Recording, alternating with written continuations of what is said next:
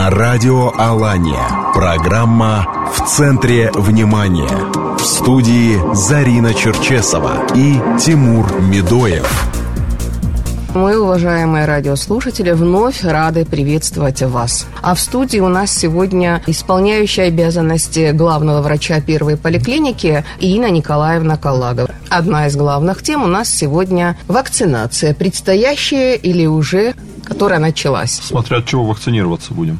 Вот сейчас мы ее узнаем. Да. Смотря что вам интересно. Нам интересно Прежде все всего, буквально. да, но прежде всего, конечно, коронавирус. Вакцинация от коронавирусной Да. инфекции. Да, мы первые в республике начали вакцинировать от коронавирусной инфекции. Нам поступило 42 дозы. Все дозы, я сразу скажу, что вакцина состоит из двух компонентов. Первый компонент, который делается сразу, и через три недели делается второй компонент вакцины, и на 42 день уже э, ее эффективность оценивается. Сдают кровь и смотрят э, титр антител, насколько наш организм готов к встрече инфекции коронавирусной, насколько он готов дать ответ стойкий. Судя по дискуссии, которая сейчас в интернете, основной вопрос, который беспокоит наших граждан, я имею в виду граждан Российской Федерации, можно ли пить в этот период? И за, Да, сколько, да. за сколько до этой э, прививки надо не пить? Это немаловажный Ну, вопрос. В преддверии э, новогодних праздников. Да. А В официальной инструкции нету ни противопоказаний, ни с осторожностью, допустим, да, там э, это не, не отмечено, да. Я думаю, Все, теперь Ну, ждите. я, я думаю, что не надо прям за несколько часов или хотя бы за сутки. Да. Ну, Но лучше же вообще Да. не пить. А кто эти люди, вот эти 42 человека, 42 вакцины, которые на первом этапе, кто они? Когда только вакцина поступила, конечно, приоритет был это медицинские работники. Но к нам стали поступать просьбы и от простых граждан, от прикрепленного нашего населения. Ну, и мы как бы не могли отказать, потому что люди очень просили, хотели, и помимо того, что прививали медиков, тоже добровольно. И медицинские работники, и те, кто хотели, они все добровольно, они сами нас находили. В средствах массовой информации была дана информация по этому поводу. Приходили к нашим врачам и прививались и простое население, и медицинские работники. В нашей поликлинике привилось два врача, кардиолог, гинеколог наша привилась. Даже привились ординаторы, медики. То есть Э, один давления не студент. было? Нет, совершенно нет. Все живы-здоровы, как самочувствие? Все живы-здоровы. Что сейчас интересно, как раз уже подошло то время, когда э, надо оценивать эффективность вакцины. Вот эти 42 человека, я вам скажу, что привилось 42, а второй компонент сделала 36. И вот пока потихонечку мы уже начинаем оценивать где-то 20 человек, уже подошли э, к той цифре 42 дня, когда можно оценивать иммунитет.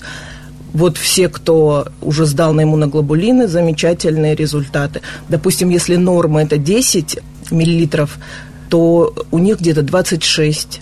Да, вот самое меньшее, что я знаю, это 13-12, а так даже выше нормы в два раза. Но наблюдение за ними ведется Конечно, постоянно. мало, это того, будет- мало того ведется. Каждый, кто привился, и э, в последующем точно так же и будет, все вносятся в федеральный регистр привитых от коронавируса. В дискуссии со сторонниками и противниками э, прививок мы, э, смотрите, какие доводы слышим. Э, Что говорят противники? Что вакцина – это вредно, вакцина, она подавляет иммунитет. Вот так переболел человек в легкой форме, и хорошо. Не надо заставлять свой организм привыкать к какой-то защите извне. Нет. Для чего вообще делается э, вакцина? Для чего она разработана? Для того, чтобы человек мог переболеть легко и за короткий период. За короткий. Я думаю, что вакцинация – это одно из лучших, как сказать, придумок человечества, от скольких смертельных болезней, тяжелых болезней нас спасла вакцинация. В подтверждение ваших слов, я в вашей поликлинике, я ваш клиент, если можно так назвать, сделал прививку от гриппа. Я очень болезненно переношу вот этот период зимний. И когда я заболеваю, моя супруга, основной противник вакцинации населения, она мне говорит, ну что, где твоя прививка? И я всегда парирую тем, что посмотри, как я легко перенес. Я только хотела сказать. За три дня Да. в легкой форме, насморк, все. А обычно для меня это неделя, температуры и так далее и тому подобное, с горлом и с бронхами. Я тоже привилась от гриппа в этом году. Привилась, и точно так же, что-то мне так было утром плохо. Но, правда, на утро я спокойно пошла на работу. Я думаю, все-таки работает вакцина. Вы знаете, Скажите... еще один момент. Мы когда вот вначале подходили ко второму этапу заболеваемости по коронавирусу, ко второй волне, да. и были такие аргументы, что вакцина от гриппа может помочь перенести коронавирус в легкой форме. Я перенес коронавирус на самом деле в легкой форме, и вот э, я думаю, что все-таки это благодаря вакцине от гриппа. Как вы думаете, вот ну, такая связь вряд, фиксируется? Вряд ли, взаимосвязь. Да, вряд ли вакцина от гриппа, потому что у них разные входные ворота, это разные вирусы, у них разные мишени органы, вряд ли. Но немножко подстегивание иммунитета, конечно, есть, конечно.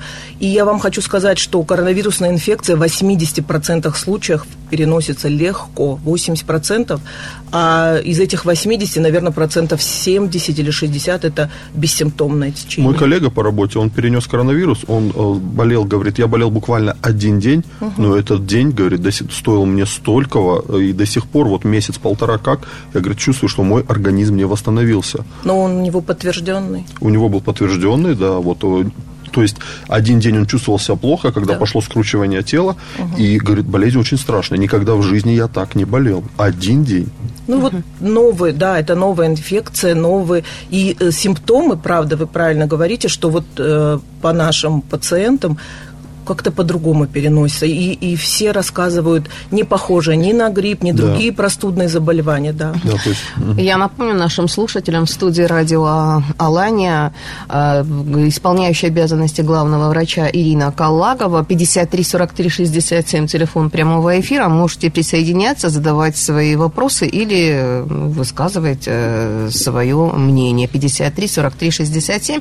Ирина Николаевна, а, а всем желающим вы можете, всех привить можете кто захочет, вот, э, который относится к вашей да. поликлинике, прикрепленной да, к вам? прививка – это, во-первых, добровольная, во-вторых, совершенно бесплатная. Пусть не пугает, потому что люди подходят, говорят, а она бесплатная, с такой надеждой. Да, она бесплатная, но обязательная консультация терапевта, своего участкового терапевта, который вас знает, который знает ваши хронические заболевания, потому что и у этой вакцины тоже есть противопоказания. Конечно, их надо знать. Это будет только с разрешения терапевта, записанного в амбулаторной карте. Он дает разрешение на вакцину. А может, вы напомните, кому нельзя ну, делать это прививку? обострение хронических заболеваний, это обострение... В период инфекцион... обострения. Да. Инф... Не наличие, а, а в период обострения. В период обострения инфекционных заболеваний заболеваний, угу. наличие э, тяжелых заболеваний, это э, тяжелая форма сахарного диабета, онкология, беременность, грудное вскармливание, это все противопоказания. И пока прививаются только люди от 18 до 60 лет. То есть да. возрастные Возрастно... ограничения есть, Ограничения, да? не то, что uh ну, до 18 точно правопоказания, а вот от 60 пока присматриваются к этой категории, и на подходе еще несколько вакцин, скорее всего, и э, к этому возрастной основной группе тоже будет своя вакцина. Не раз глава а республики может... Вячеслав Зинханович Битаров говорил о том, что он готов быть в числе тех первых добровольцев, если можно так сказать, которые будут вакцинироваться от коронавируса, но он недавно сделал прививку от гриппа. От гриппа. Вот скажите, пожалуйста, те, кто сделал прививку от гриппа, какой период времени должен пройти, чтобы они могли сделать прививку от Ровно коронавируса? месяц. Месяц, да, после прививки от гриппа можно делать коронавирусную. И этой прививки хватает на полгода?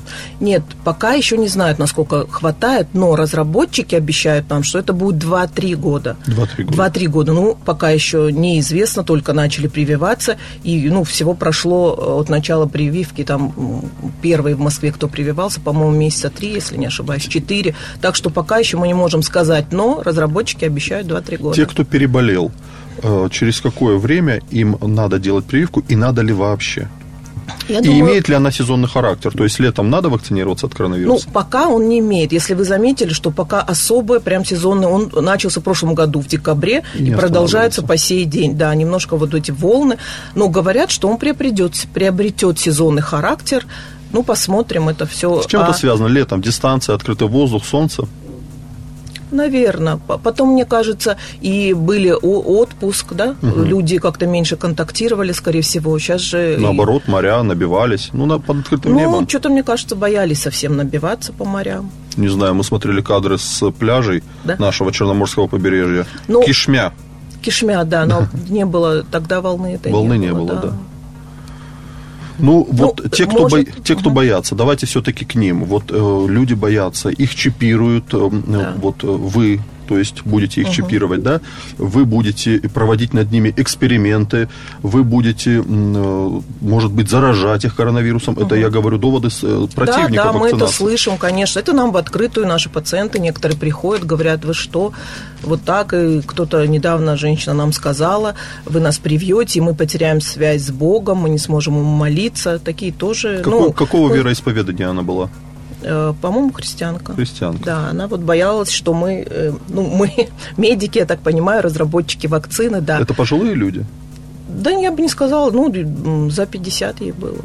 А вы их это... ставите, может быть, на какое-то, может быть, наблюдение? Вот это, это какое-то психологическое напряжение у человека наверняка? Ну, конечно, психологическое напряжение. Сейчас в наше время э, этому столько уделяется внимания, и я хочу сказать, что э, вот средства массовой информации, ну, я не имею в виду телевидение, там, государственное, да, вот так, а вот э, соцсети, все-таки негатива больше, да, чем каких-то научных, исследовательских, каких-то, не знаю, обсуждений, э, выступлений. Мне кажется, надо слушать выступления научных сотрудников, каких доктор, ну, доктор наук, представителей э, научно-исследовательских институтов, кто занимается. Вот, допустим, эта вакцина разработана институтом вирусологии Гамалеи. Это международный да, институт такой, ему можно доверять. Они этим занимаются давно. И та вакцина, которая сейчас разработана, этот механизм разработки, ему около около 50 лет, потому что бытует мнение, что эту вакцину сделали за да, два за дня. короткие сроки, за, да, за три дня, лишь бы сделать, да, и боялись. Нет, это, это этим технологиям, я говорю, больше 50 лет.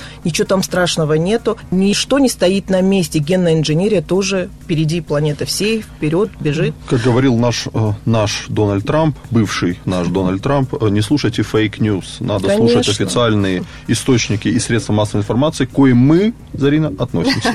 Вот тот аргумент, конечно, немного смешной, ну, что им будет ну, мешать да, это но она, общаться. Она же это рассказывала не врачам, она вот кто сидел рядышком, она mm. вот это объясняла. Кто-то задумается, кто-то посмеется, кто-то... Ну, глупость да. же тоже присутствует, или это грубо? Ну, тут надо выбирать. Вы знаете, я вспоминаю один фильм, и самый короткий монолог грабителя банка с ее директором банка, у которого ключи от сейфа. Он его подводит к сейфу и говорит, выбирай, либо ты мертвый герой, либо живой трус. И тот сразу открыл, да. И вот э, здесь противники, которые говорят вот эти аргументы, в том числе религиозные, им надо говорить, ну, выбирай, или ты напрямую общаешься, продолжаешь как-то это дело, или, наверное, ты можешь потенциально умереть, потому что смертность есть. Да, и смертность, заболевание. И смертность есть. И вот смотрите, здесь какая дискуссия. Опять, да, вот вы как человек, который на передовой, угу. скажите нам, нам говорят, что смертность утаивается, потому что от коронавируса умирает гораздо больше людей, чем мы говорим. Вот здесь может быть какие-то статистические хитросплетения или непонятки в обществе, и вы нам это объясните, потому что те осложнения, которые вызывает коронавирус, если человек умирает от них, мы не говорим, что он умер от коронавируса. Я правильно понимаю? Да, правильно. Во-первых, умирают люди в стационарах с неподтвержденным коронавирусом, да?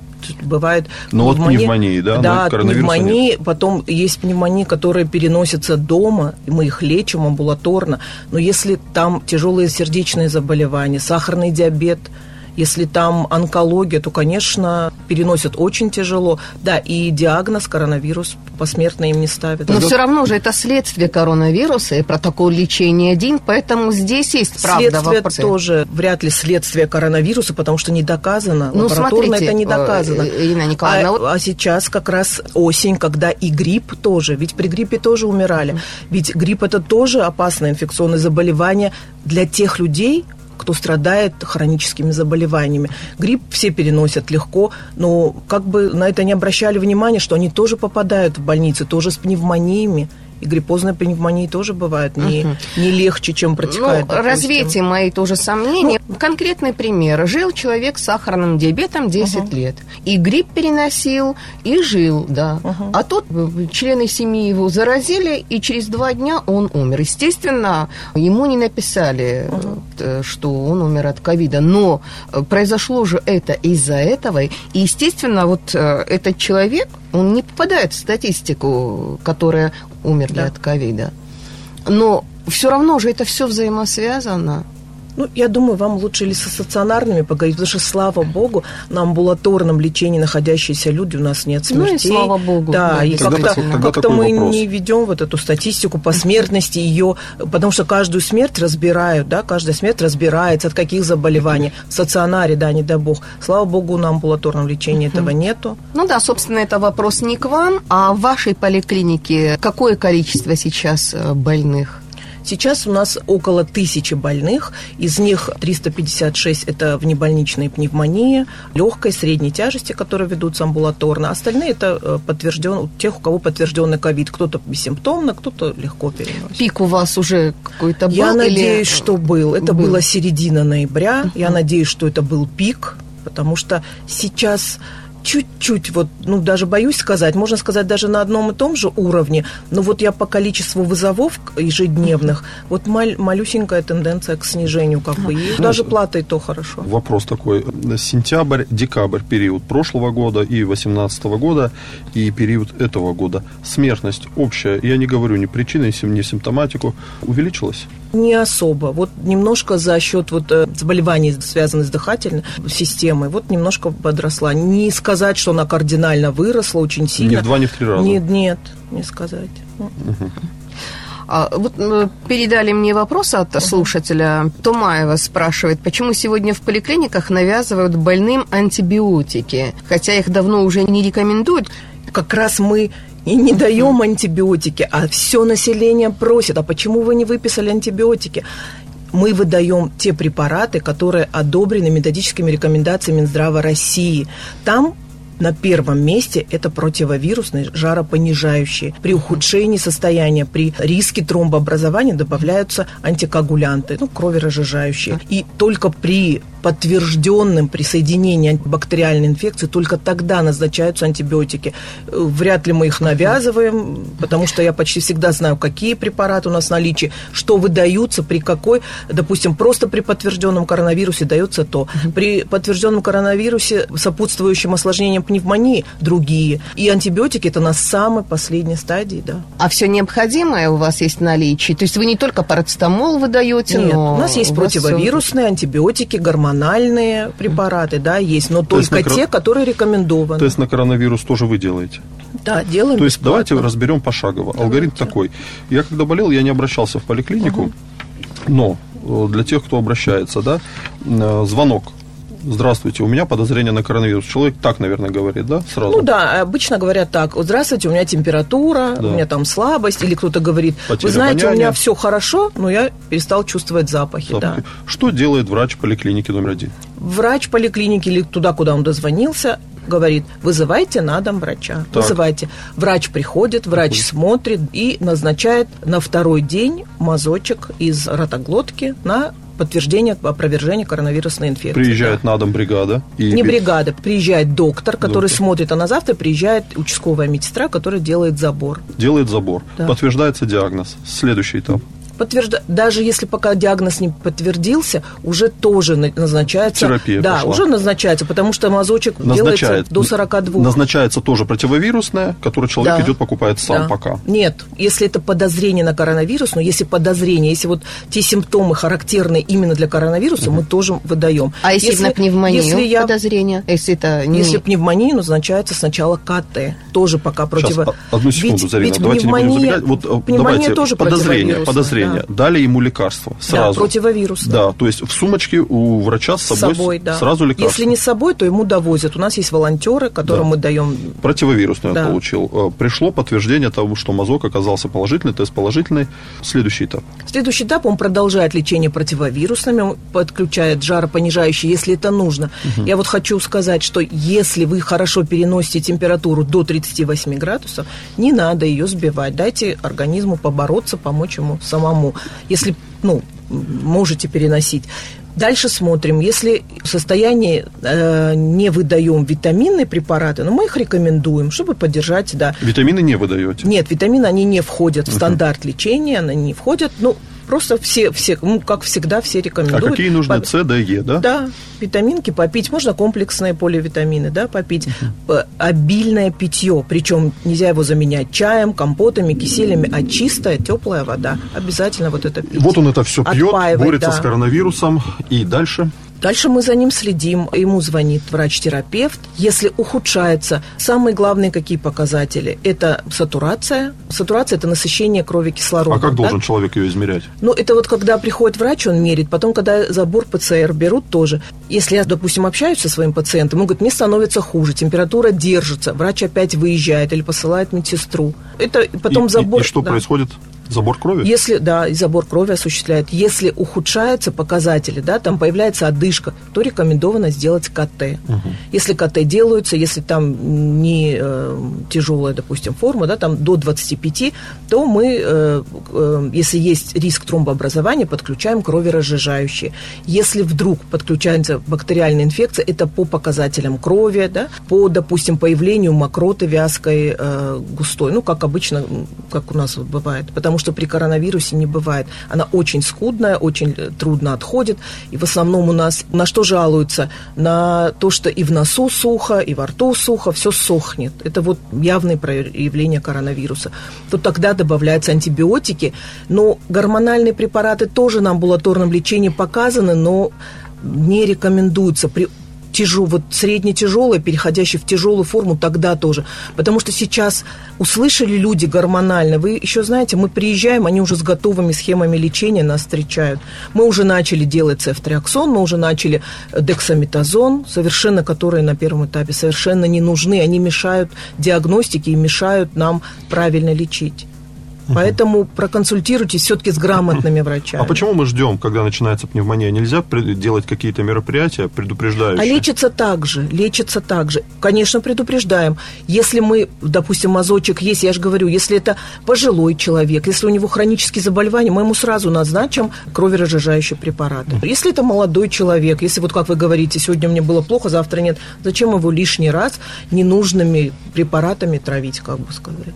Он пусть пьет противовирусный, обильное питье, диетическое, легко усвояемое питание, богатое Вот витаминами. Как об этом Всё. мало говорят. Как питаться во время коронавируса? Опять зиза, пироги. Нет, нет, нет. Я с врачами, мы же постоянно общаемся. Я сама, потому что и родственники, и знакомые, и пациенты тоже мне звонят. Я им всем говорю легко усвояемое, что-то на пару, очень много овощей, очень много витаминов, фруктов. Даже фрукты, вот, допустим, яблочко лучше запечь, да, вот легко усвояем, чтобы не нагружать и дать организму не тратить энергию на переваривание, а дать побороться с вирусом. У нас и реанимационным больным иногда приносят эти пироги Да, и фетчины. курицу, и фетчин, да. Да, да. И употреблять алкоголь в период болезни ни в коем случае нельзя. Не нет, нельзя. Потому что если еще антибиотики подключат, это противопоказано. У меня несколько вопросов. Нужно в режиме Блица. Дозвониться можно до поликлиники легко? Ну, наверное, Какие нелегко. варианты? Я, я хочу вот подсказать да, даже нашим пациентам. С 8 утра где-то до полдесятого это бывает невозможно, потому что за это время, вот я, допустим, в 9 у меня бывает видеоконференция с Минздравом, и я звоню, чтобы сказать, сколько сегодня утром вызовов. Дозвониться сложно, потому что уже за час бывает до 100 вызовов. Вот это 100 человек дозвонились, 100 человек записали, фамилию, имя, отчество оформили. Конечно, трудно. И некоторые, когда до меня дозваниваются, когда главным, они говорят, не можем дозвониться. Я говорю, вы позвоните около 10. И, конечно, тогда уже дозвониться намного легче, Можно. намного. Да, можно. Просто, ну, все же хотят в 8, в 9, быстро утром. Ну, можно Записаться можно, а Я, электронные э, Я варианты? вот хочу что сказать, что не надо приходить в поликлинику. У нас очень много дистанционных методов записи. Молодежь, я думаю, сможет записаться на госуслугах. Ага. Те, кто постарше, я всем говорю, 33, 33, 55. Это колл-центр Минздрава, по которому можно и записаться на прием к врачу, и вызвать на Ой, дом. я пробовала по этому Это ж- это телефону, тоже, это э, потому просто что проверяла пик. эксперимент. Это невозможно было дозвониться. Теперь можно. Теперь Да? мы и сами Ну, вызова стали проверим. принимать. И они тоже, можно дозвониться, да. тоже точно так же, чуть попозже, полдесятого в десять дозвонитесь. Да. Ну, попробуем, можно даже было бы в прямом эфире. Скажите, как скоро приедет врач, если вот вызов принят? Ну, вообще-то в этот же день, но мы предупреждаем, потому что если очень много было, сейчас, слава богу, чуть меньше, я думаю, что и наши жители э, отметят, что в тот же день стали приезжать. А мы говорим, когда вызов дают, говорим сегодня, завтра, чтобы не обнадеживать, потому что было самое большое, было, это 470 вызовов было. Это, конечно, физически ну, очень сложно, конечно. Сложно, Я вас да, почему да. спрашиваю, потому что... Вот вчера было 170, мы вздохнули, и, мне кажется, все Есть просто поликлиники, да. где вот больной пришел, у него положительный тест. Угу. Никто за ним не наблюдает. Вот придет он второй раз тест сдавать, да, угу. хорошо. Не придет, тоже никто, он ну, без внимания. Я немножко хочу в защиту сказать, это, конечно, неправильно, конечно, но такая нагрузка колоссальная сейчас на врачах. Я вам говорю, они не то что физически, и морально они устали не меньше. Вот, Ирина ну, Николаевна, это, конечно, понять да, нужно. Их, Вызовов да, много. Да. Ну, Но не... нельзя же говорить человеку, ты опять пришла делать тест, если вот он пришел конечно, сделать второй раз тест ходить после положительного. Послушайте, сейчас... Так он никому не нужен, если. Нужен. Я не о вашей поликлинике Нет, сейчас. ради бога. И у нас такие тоже случаи бывают, да. Иногда и от невнимания врача, от большой нагрузки, да, может. Но, мои дорогие дорогие слушатели, у нас в поликлинике очень много вертикальная да, власть, как говорятся. Как-то не решили с врачом, медсестра, врач, зав. отделением, не решил он ей замы, не решили они добро пожаловать главврачу. Я думаю, что все, кто ко мне обратился, всегда, всегда мы все решали. И... Еще один mm-hmm. вопрос. Вы по лекарствам сказали, что вы их выдаете. А если врач ставит диагноз не коронавируса, а пневмонию, тоже, лекарства конечно, ему тоже выдаются? Обязательно, да, да, да. И без подтвержденной с пневмонией мы тоже выдаем лекарства. Ну, конечно, наши пациенты не совсем, не все тоже довольны количеством, которым мы выдаем. Допустим, мы им привезли три препарата, да, или четыре, а они хотят, чтобы было 10, там, сколько-то, много. Почему-то думают, что если очень много препаратов, то они выздоровят. Но они не понимают, что это интоксикация тоже организма. Не нужно. Противовирусные. Что с выплатами? Медикам? Очень хорошо заплатили мы. Хорошо заплатили. Да. Никаких нет проблем, все получили, ну, медсестры, получили, водители, да. уборщицы. Водители не получают, потому водители получают только скорой помощи. Они в категорию не входят, но мы их сами поощряем. Сама поликлиника их поощряет. Находите угу. возможность? Конечно, а как по-другому? Они ездят до, иногда до 8, до да? полдевятого. А вот э, говорили о том, что э, таксисты под, начали секунд. подвозить бесплатно медработников. Как Я участковый не... врач приходит к пациенту? Кто Нет, его везет? знаете как, э, мы встречались с представителями, э, как они называются, они знаю, директора такси или да, что, да, да, мы попросили, чтобы они нам как бы э, в свете волонтерства, да. да, чтобы вот кто-то, ну пока к нам не пришел никто. Не откликнулись. Не да? откликнулись. Удивительно, ведь э, большинство таксистов молодые люди. Я, угу. Например, меня это удивляет. Я думала, отбоя не будет. Вот она, тема для разговора. Были еще вопросы? Есть болезни помимо коронавируса? Угу. Главное, не бойтесь ничего, настройтесь на здоровье. Вот эта паника, она очень мешает. Поэтому всем здоровья. Спасибо, Спасибо вам большое. Я напомню, в нашей студии была исполняющая обязанности главного врача первой поликлиники Ирина Калагова. Хорошего вам дня, а Спасибо. нашим слушателям здоровья. А мы продолжаем нашу программу. Тимур, из тех событий, которые были на этой неделе, что привлекло ваше внимание, что вы для себя отметили?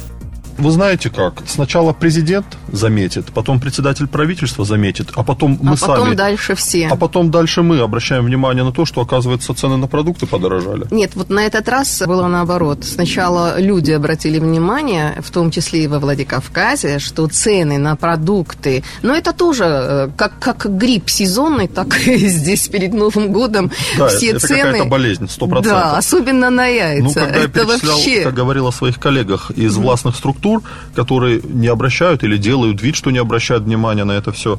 А вот Мишустину есть, оказывается, да, это дело. Раскрити... И президенту И есть. президенту, да. Президент получил информацию напрямую, как сказал Песков.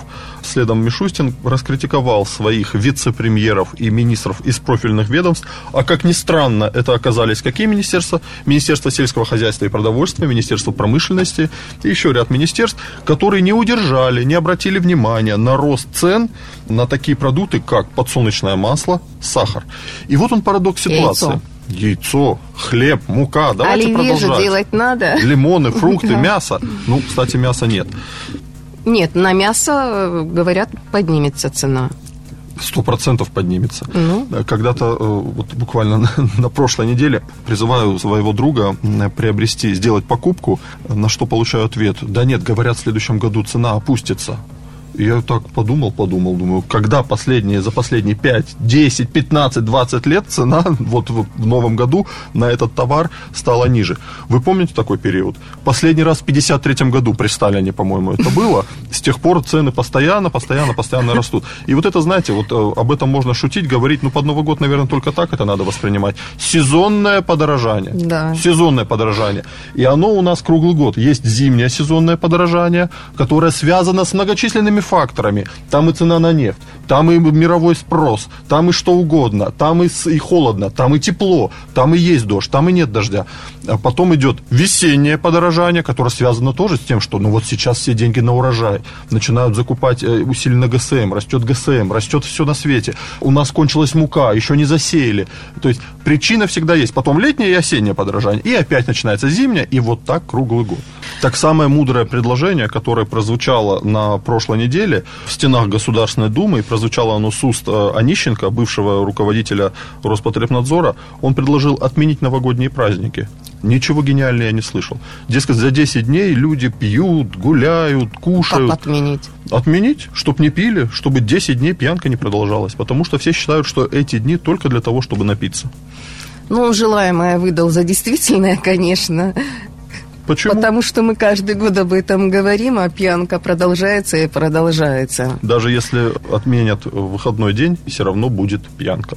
Ну да, а мы, кстати, работаем. И, кстати, в преддверии новогодних праздников остро поднимается вопрос о том, что корпоративы сейчас пойдут, рестораны наши, они не слышат призыва о том, что надо повременить. Есть рекомендации главного санитарного врача, который призывает быть осторожнее в период проведения корпоративных новогодних праздников. Многие регионы, если не сказать все, пошли по пути введения ограничительных мер. Запрещается проведение банкетов, праздничных, торжественных мероприятий, в том числе семейных мероприятий. В предприятиях общественного питания закрываются танцполы, запрещаются употребление кальянов, регулируется численность максимальная в этих общественных... У нас пока тишина. У нас пока тишина. В Инстаграме фотографии и видео с этих торжеств. Люди пляшут, концерты идут, все обнимаются и э, радуются жизни. Пир во время чумы. Вам не кажется? Например, Стас Михайлов заявил, что многих певцов может не стать, как звезд а было бы как хорошо, да, из-за пандемии. Хотелось бы услышать э, солиста группы Хахты Жалта. Хотелось бы услышать Агунду Кокоэты. Что они думают, по... Олег Тайсаев, что они думают по этому поводу? Руководитель Осетинского театра, да, художественный руководитель Гиви Валиев, Уваров. Что они думают, что они готовы предложить? И кто-нибудь, там, владельцы сети ресторанов, готовы сегодня выйти и сказать, нам не нужны никакие ограничительные меры.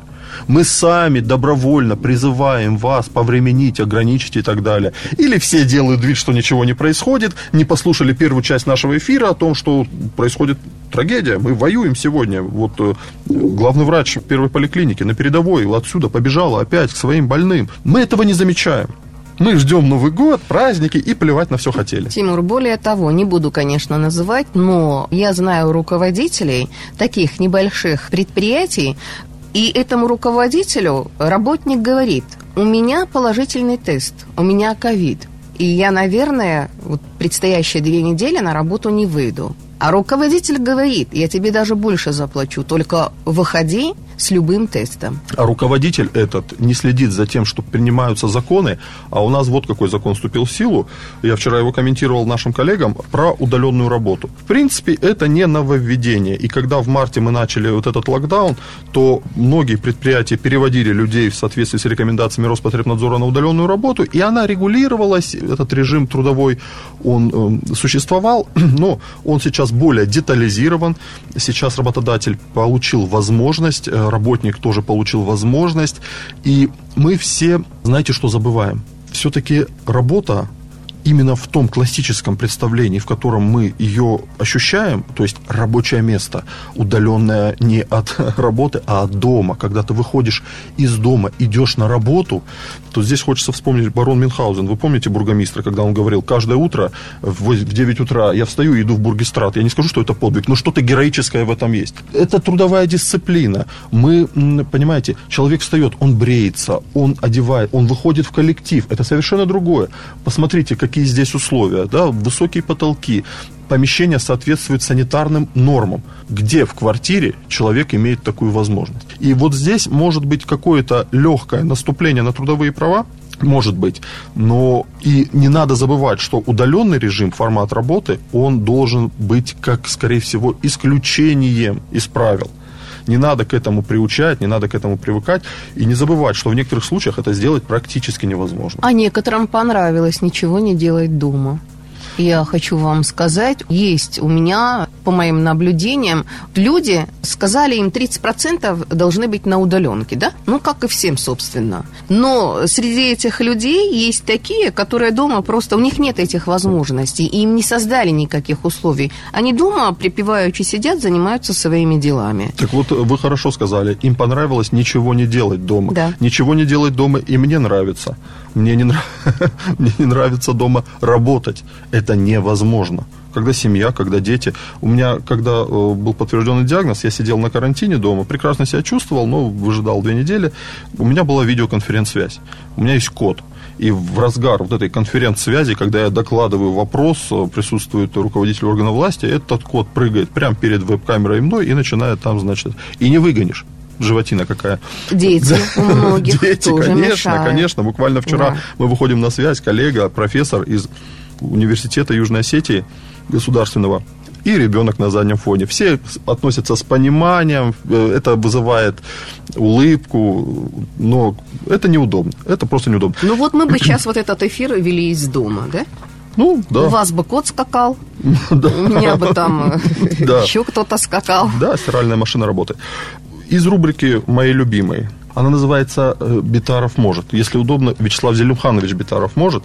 Южная подпорная стена в храме Рождества Пресвятой Богородицы. Реставрация завершается. Единственное, что мне непонятно из этой новости, я живу в том районе, я знаю этот памятник архитектуры, я там вырос. Почему мы называем это храм Рождества Пресвятой Богородицы? Всю жизнь была Осетинская церковь просто это ее название, и Остинская церковь, она, да, да? Остинская церковь, она в народе. вот так вот, да, вот, да. уже устоявшаяся. Ну вот, опять рубрика. То есть ставятся задачи, вот такие задачи, безусловно, есть программа. Я знаю, что у вас, по-моему, в гостях присутствовал э, подрядчик, который производит эти работы, Петр Павлов. Он рассказывал, очень интересно было слушать. Это действительно очень старая постройка, и очень приятно, что власть уделяет внимание памятникам культуры, архитектуры, визитным карточкам нашего города. Турсезон начинается. Вот мы с вами ждали приглашения от Светланы Салказановой, заместителя председателя комитета по туризму, которая угу. обещала нас свозить в тур, показать достопримечательности, а уже подошел зимний туризм. Так у вас лыжи есть? У меня лыжи нету. Очень На плохо. них еще надо уметь становиться. Очень плохо. Но ничего, я без лыж могу. Э, только вы напомните. Кушать шашлыки и, и отдыхать на свежем воздухе, да? Да, это Тоже можно турист. без лыж спокойно да. сделать. Ну, дождемся ли мы приглашения на этот тур? Должен же быть какой-то пресс-тур, повести вас, журналистов, и я с вами заодно да, посмотреть, как, где лыжи у нас, где у нас катаются. Я знаю цей. Я знаю, что там цены, как в Швейцарии. Это я знаю. Но где еще это можно сделать, да? Просто поехать с ребенком и покататься на санках. Где-то, наверное, это можно сделать. А где это можно сделать бесплатно? А где это массово и доступно? а ходит ли туда общественный транспорт, а подумали ли об этом председатель и заместитель председателя комитета по туризму, мы узнаем, наверное, у них. Пригласим Когда? их, пригласим а, их на следующую так они передачу. же не идут. Как не идут? Ну, вот так вот не идут. Пресс-подходы же делают? Э, это пресс-подход, это совершенно из другого э, фильма. Пресс-подход не дает ответы на те вопросы, которые у нас здесь бы могли задать. А, кстати, вопросы безопасности, они О, на прошлой неделе тоже обсуждались. Вопросы безопасности туристов. И вот к этому Очередное чрезвычайное происшествие, давай напомним. Во Владикавказе задержали буквально на днях четырех злоумышленников, которые совершили грабеж, читаю вот э, информацию пресс-службы, в отношении двух уроженцев Амурской области, отняли у них телефоны. И деньги. И деньги. 170 тысяч рублей или 72. Да. Злоумыш... Неважно. Вы знаете, вот, вот это слово злоумышленник, э, когда... Уроды. Когда, да, да, злоумышленник, это я в школе, когда заносил петарды mm. на урок, я был злоумышленником. А когда вот эти, как вы их назвали, они сделали моральные. вот это, моральные, моральные да. Уроды. И э, что всегда мне интересно, как уполномоченному по защите прав предпринимателей, и на что я не нашел ответ за 7 лет, почему, когда совершает какое-то правонарушение предприниматель, всю его подноготную мы с вами, журналисты, печатаем и пропечатываем и промыливаем его. Вот название фирмы, вот он такой, вот его фамилия, там его дети, тут его тетя, там его жена. А вот эти уроды, все, они, они какие-то безымянные. Дайте их фамилии, дайте их имена, кто их родители, давайте послушаем, что их дети делают, ну сколько им уже лет, да, если у них семьи, там первая судимость, вторая, да, где их старшие, по сообщению пресс-службы МВД, это местные жители в возрасте от 22 до 25 лет, двое из которых уже привлекались к уголовной ответственности угу. дали признательные показания, пояснили, что денежные средства уже потратили, что они были э, выпившие или пьяные. Видите, как они быстро потратили денежные средства. Им бы нацпроекты осваивать, чтобы в конце года деньги не возвращать в федеральный центр. Понимаете? Быстро все делают. Вот какие-то А самое интересное, им грозит до 7 лет. Вот оно им надо было. Грабеж, да, грабеж. До 7 лет. Как пел Высоцкий, причем тут нож, причем грабеж. Безопасность, она не только выражается вот э, в, эти, в этой категории граждан, которые мы уже обозвали, повторяться не будем, засорять эфир. Вы знаете, э, зима, она же всегда неожиданно в декабре приходит. Она же всегда неожиданно. Задорного помню, царство ему небесное, когда он погода нас подвела, вот его любимая фраза. Э, вот эти аварии, на мостах в период, когда наступает гололедица, и сразу сообщение о том, что пошла техника расчищать, посыпать все. Ну куда она пошла, когда уже врезались на мосту, там 4 машины, там 6 машин, по тротуарам. Я автомобилист, но говорят, по тротуарам пройти невозможно, скользко.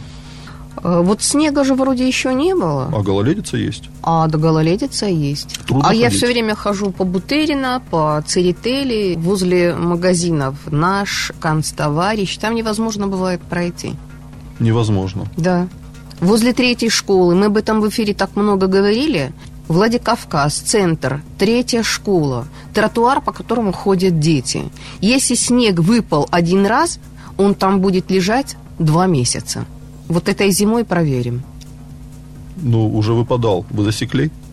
Нет, к сожалению, потому что практически того снега не было. Практически Был не было. намек на снег, снега Намек на пока снег. не было. Но техника пошла. Пошла техника, куда пошла, кому пошла, для чего пошла, кто с ней вместе ходит. Вот э, предстоит нам еще, наверное, разгадать. И, наверное, хочется тоже пригласить, да, вот официально, вот мы средства массовой информации, даем запрос журналистский. А мы же уже приглашали Тамерлана Фарниева.